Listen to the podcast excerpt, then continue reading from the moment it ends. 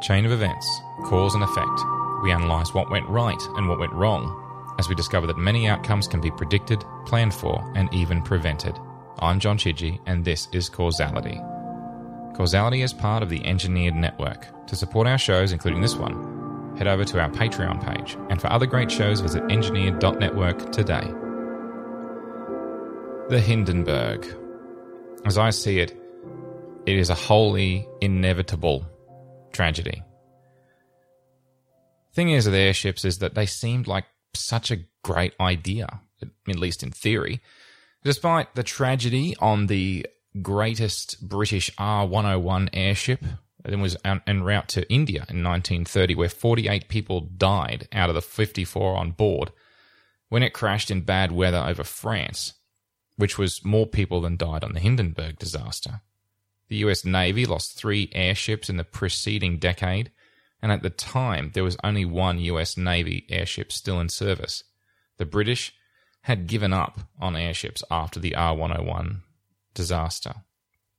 But I think I think the reason the Hindenburg was so famous wasn't the death toll, but it was actually the media coverage of the disaster and the media coverage of the instant of the disaster was absolutely so striking that it's difficult to unsee it.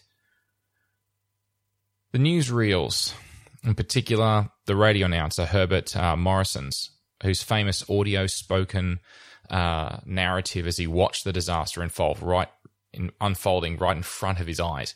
And that's been heard millions of times since. It's been spliced together with the video footage, which isn't originally how it was delivered, of course, but that's what people in the current, our present time, that's how we view the Hindenburg is through that footage. But the thing is, at the time, there was a belief that airships were the mode of transportation of the future. They were, they were huge, visually very impressive objects. They were a staggering sight to behold, enormous, and they captured people's imagination. They're the size of cruise ships, but with top speeds of about 135 kilometers an hour or 85 miles per hour, the Hindenburg specifically, know, it, they generally airships they avoided turbulence due to their size. Pretty much, they were very graceful, just floating around, and they seemed pretty solid and reliable. Well, up to that point. The uh, the Luftschiff Zeppelin number 129, named the Hindenburg, was constructed between 1931 and 1936 with its first flight in March of 1936.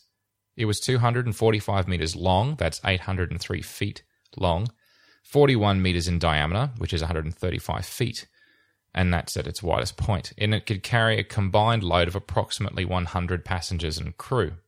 It remains today the largest airship by envelope volume ever constructed.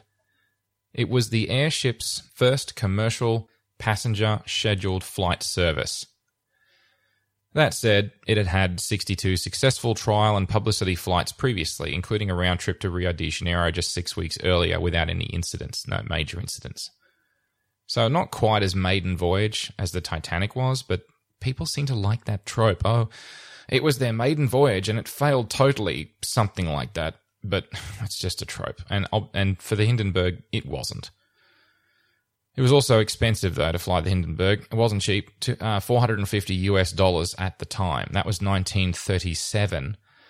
And in today's money, that's $7,600. And that was a one way trip. Ouch. The structure of the ship was intentionally full of holes in the support beams, periodically drilled to reduce the weight, whilst still retaining most of the physical strength. It was a fully rigid structure with the outer and inner frames interconnected by a huge network of high tension wires, supports, and beams. The outer skin, though, was made from, of a combination material of cotton and linen, and it was doped with a silver paint light liquid that sets hard. Kind of like a paint. And the purpose of the doping on that fabric was that it reflected the sunlight and the heat, and it also sealed and protected the interior from the elements whilst remaining incredibly lightweight. Weight, of course, being crucial in an airship that's solely reliant on the lifting properties of the lighter than air gas used to make it buoyant. The actual doping material that they used was a cellulose butyrate acetate. And it had much more much more superior properties in many respects to the other dopes in use at the time. Downside it was that it was flammable and was also well, we'll get to that. Ideally, you'd be doping with something that's flame retardant, right? But then this was the 1930s, and well, flame retardant materials were an emerging concept at that time. As for buoyancy, there were 16 gas bags made of a plastic film sandwiched between layers of cotton. There was a control car at the front, and the passenger car was at the middle but more close to the rear of the airship. Now, when launching the airship, they would dump about 600 kilograms of water ballast. The airship would rise gracefully, and then they would fire up the engines, and away they would go uh, and the engines. There were four diesel powered propeller engines, and they carried 88,000 litres of diesel fuel on board to power it. So that's uh, some of the information about the Hindenburg. But the, the flight where it all went wrong began on May the 3rd, 1937. The Hindenburg departed from Frankfurt in Germany and was destined for Lakehurst in New Jersey as its final destination. There's a schedule of two and a half days to make that trip. Now, that's about half what a cruise liner would take. Now, there were also 97 people on board, so there was 36 passengers and 61 crewmen. All lighters, matches, and potential ignition sources were confiscated when people boarded the airship for obvious safety reasons. So they knew that they were, you know, to take precautions. Strong headwinds as they crossed the Atlantic put the Hindenburg behind schedule by 12 hours. At 3 p.m., the Hindenburg arrived at its destination in New Jersey amid some mid afternoon developing thunderstorm activity in the area and uh, the clouds for which the airship had just sort of passed through. The advice from the ground station to the airship captain was to push back landing until the weather improved. The wind speed dropped back and the storm would passes. Complying with the order, the airship detoured for a few hours. At this point, the schedule had the Hindenburg departing at 10 pm that night for the return journey to Europe. By the time they docked, offloaded, reloaded, and took off again, there was a very, very slim chance that they'd actually depart at by that 10 pm schedule. At 6:13 p.m., after flying through some very heavy rain on the return journey to the airfield, the airship arrived once again, but this time intending to land. And landing an airship isn't really that dissimilar from docking a boat or a ship. You throw out a tethering line, generally it's a lighter duty cable of some kind or a rope, and then you follow that with several more. Now, for bigger boats, you usually end up with cables connecting the front and the rear, and that stops the boat from drifting away. Much the same with an airship. The most crucial moment are those first few ropes or cables that go out. The Hindenburg docks first by lowering two anchor ropes from the nose of the airship, and that's for the ground crew to capture and stop the airship from drifting, followed by lowering its forward mooring cable to a large tower situated on the ground. The ground crew connects the cable and then it gets winched down. So the whole airship would get winched down to a landing level and that's when more tables, more cables are tethered to it to keep it in place securely. So, as per design, at 6:21 p.m., the two anchor ropes are dropped from the front all the way down to the ground.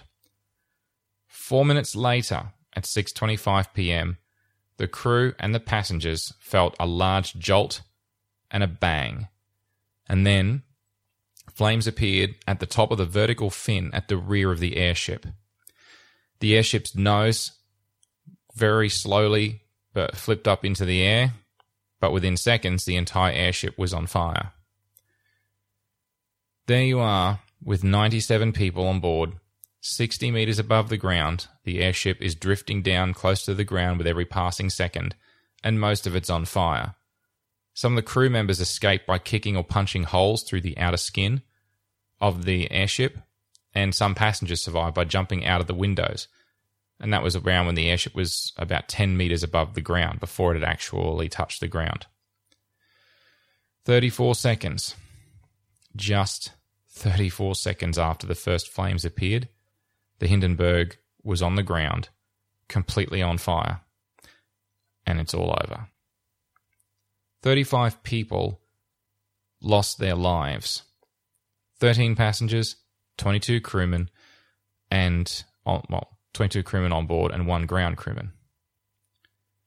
There were many theories over the years as to what caused the disaster, and I think it's worth touching on a few of them quickly.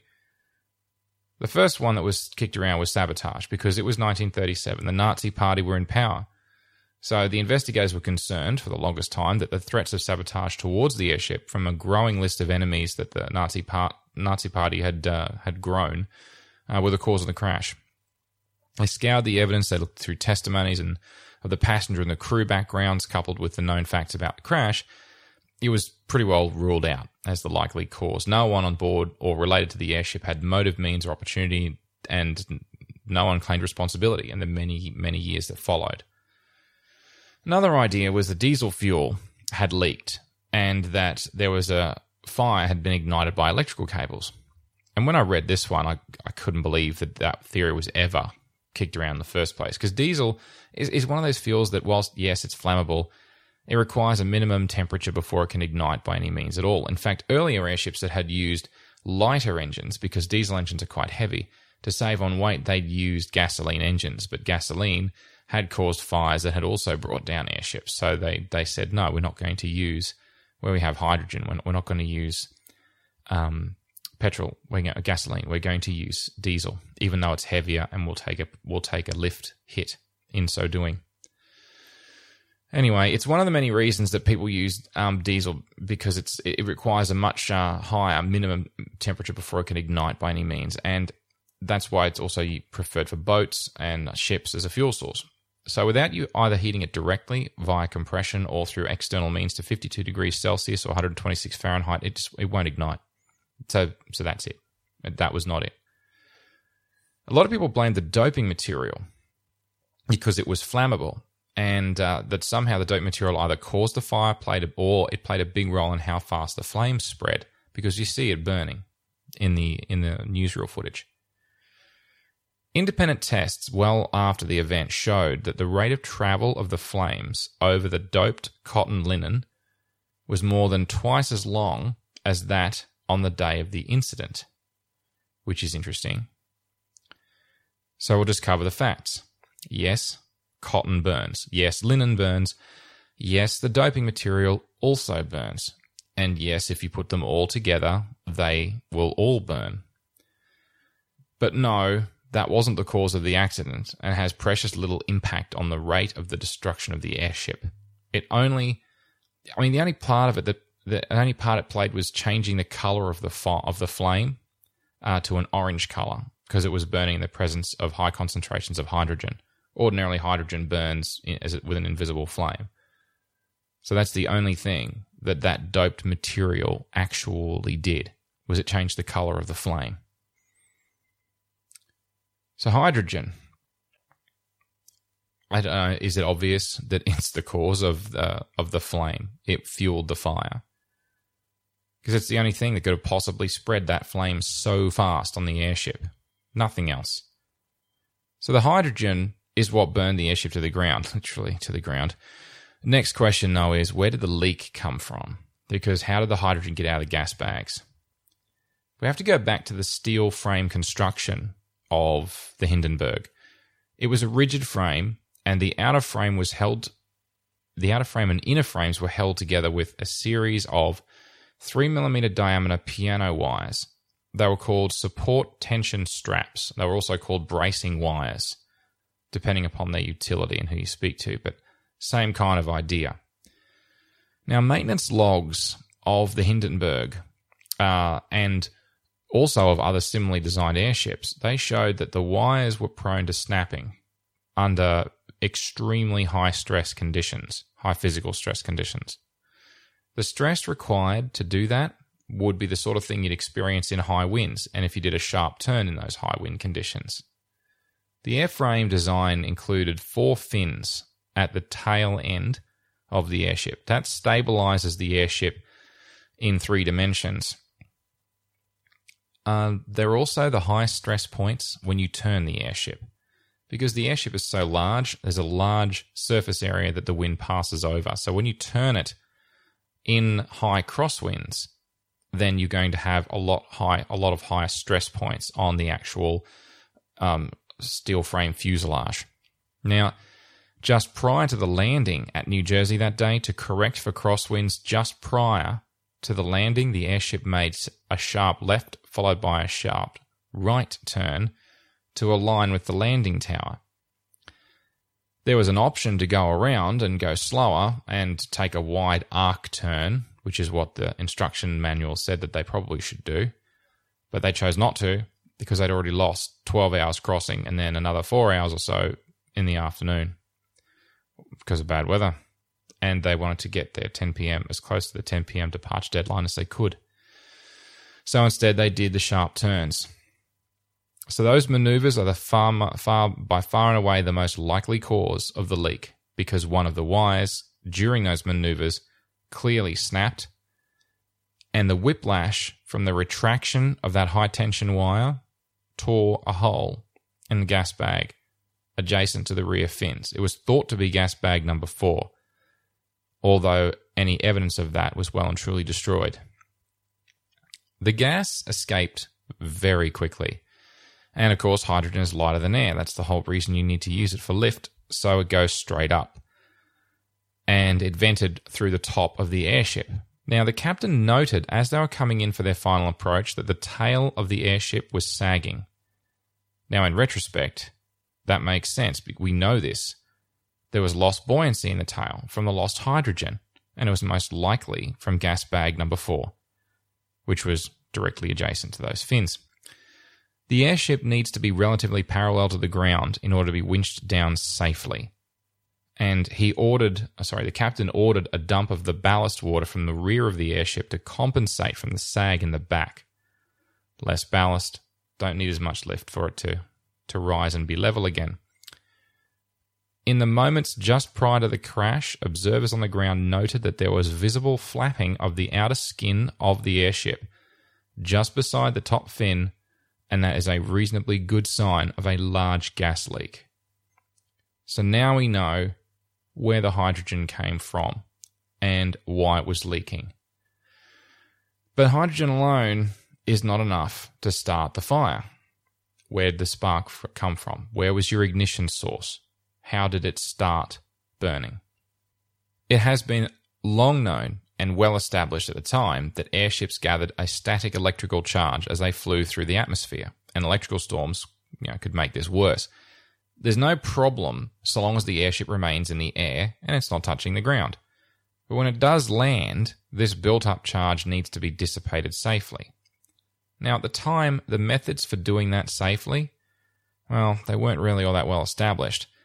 The design of the airship simply didn't account for a safe discharge of that built up voltage. And the truth is, it just wasn't a problem if there was nothing flammable to ignite. So, as long as the hydrogen was contained, no sparks, no arcing would have any impact. Unfortunately, this time that was not the case. As they lowered the anchor ropes at the at the as they were landing, they were either freshly wet from the rain that the airship had just flown through, or alternatively, there was a brief shower of rain just after they were dropped to the ground that would have made them damp, meaning that they would be able to conduct electricity. Because rope, ordinarily dry rope, is a good insulator. But if it's wet, no. So the water will conduct that electricity. Because it was wet, that dropped the voltage of the steel frame because the ropes were connected to the steel frame. And these wires, uh, these ropes became conductive wires. So the steel frame and its uh, and the piano wires essentially dropped down to ground potential or thereabouts.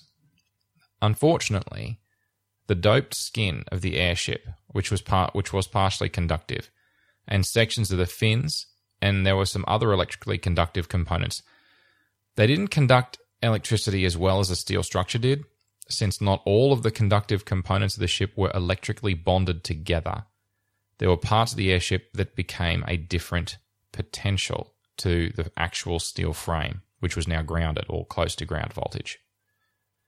Now, ensuring that everything in a structure remains at the same voltage level is something in electrical engineering we refer to that as equipotential bonding. Now, because the outer skin and several other components weren't equipotentially bonded to the steel frame, there were several small electrostatic discharges, otherwise known as sparks, throughout the entire airship. Unfortunately, one of those sparks was right next to the gas leak near the rear fin. Not good. So it's pretty obvious at this point. We know why there was a gas leak. We know where the sparks came from and why. Why, oh, why, oh, why did they use hydrogen? And for the longest time, I thought they used it because they were just being cheap. Well, that's not really the whole answer. You see, the problem with airships is that you need to use a lighter than air gas to provide the lift you need to get it off the ground.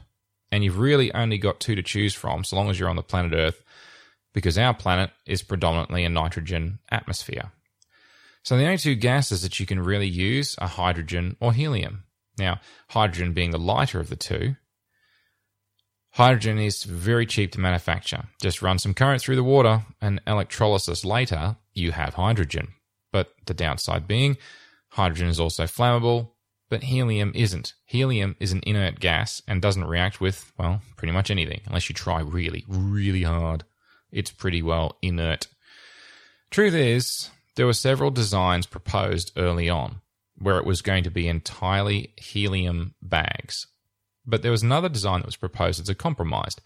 They would have hydrogen bags as inner bags and they would have an outer over bag over the top of that that was actually filled with helium.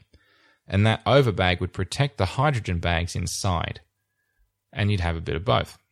But at the time, helium was pretty rare and very expensive. In fact, the gas at that time at that point in history was only available as a byproduct of mining natural gas reserves from specific locations. So not all natural gas reserves had it and they were almost entirely located within the United States. Now, the United States in 1927 put in place the Helium Control Act. This is a whole decade beforehand. To, in, it was intended to prevent significant export of the highly sought after gas. The ruling Nazi Party at the time weren't exactly loved by the rest of the world.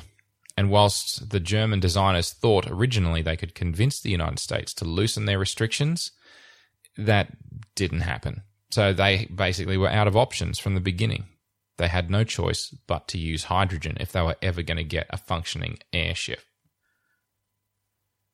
The thing about the Hindenburg uh, with respect to hydrogen, though, is that we still, so many years later, we still fear hydrogen. You know, for many years, even today as a society, we see the footage of the Hindenburg burning. It's in black and white, sure, but you know what? It's still pretty striking. And knowing it was due to hydrogen, we're reluctant to use it. Hydrogen is highly flammable, so is gasoline, and we've been using that for a long time. Hydrogen is invisible. It burns with an invisible flame. Okay, maybe that's a little bit scary, but you know, it could be worse. Hydrogen needs to be kept under pressure if you're using it in a vehicle. So it needs to be in a pressure vessel. Or if you're going to use it for like a fuel cell. You know, but then liquid petrol, liquefied petroleum gas or LPG. Well, that's been in vehicles for years, and we've been using LPG and CSG and everything, and barbecues and what have you for a very long time without too many significant incidents. I don't know. I, I think that I, I see that hydrogen does have a place for us in the future as part of our energy economy, but the Hindenburg set us all back a long way in trusting it as part of our energy equation as a society. So, all this is all very well and sanitary, but what did we actually learn from the Hindenburg? Ultimately, I think airships just turned out to be a bad idea. The development of the jet engine around that time and in, decades after the Second World War, commercial high speed air travel, once they got the wrinkles uh, out with metal fatigue in the comets, which is another topic, airships were just too slow. They carried too few people, and frankly, they had too many design compromises to be a viable long term form of travel. They were difficult and expensive to build and maintain. They had problematic docking procedures as well. Now, from an engineering standpoint, though, it's pretty clear that the hydrogen bags just needed better protection. People fail to think through the disaster without the spark, too. Had the bag fully deflated, the like gas bag four just fully deflated, there was no spark, the Hindenburg would have had a lot of difficulty la- landing safely without damaging its frame. The primary form of lift was the gas, and if I had high tension piano wires crisscrossing between the bags, I'd protect those bags with some kind of a protective mesh, like a steel mesh. But of course, if I did that, that would add weight, and that would reduce your load carrying capacity, I suppose. And like I said, then you can't carry as many people, and there's too many compromises. And today, airships, they're relegated to flights of fancy. Helium's used for lift, of course, we don't trust hydrogen. And they're an expensive like, joyriding or advertising toy. And it's trotted out for sporting events or the like, and then it's put away again when you're done. Never really for serious use. The design of airships from that era, it just feels like a lot of engineers and designers ignoring the risks, or at best, downplaying them. They were truly huge, majestic, amazing machines. But ultimately, though, they were machines of extreme engineering compromises that were destined to fail. If you're enjoying Causality and want to support the show, you can, like one of our backers, Chris Stone. He and many others are patrons of the show via Patreon, and you can find it at patreon.com slash John Chidgey, all one word. So if you'd like to contribute something, anything at all, it's all very much appreciated. This was Causality. I'm John Chidgey. Thanks so much for listening.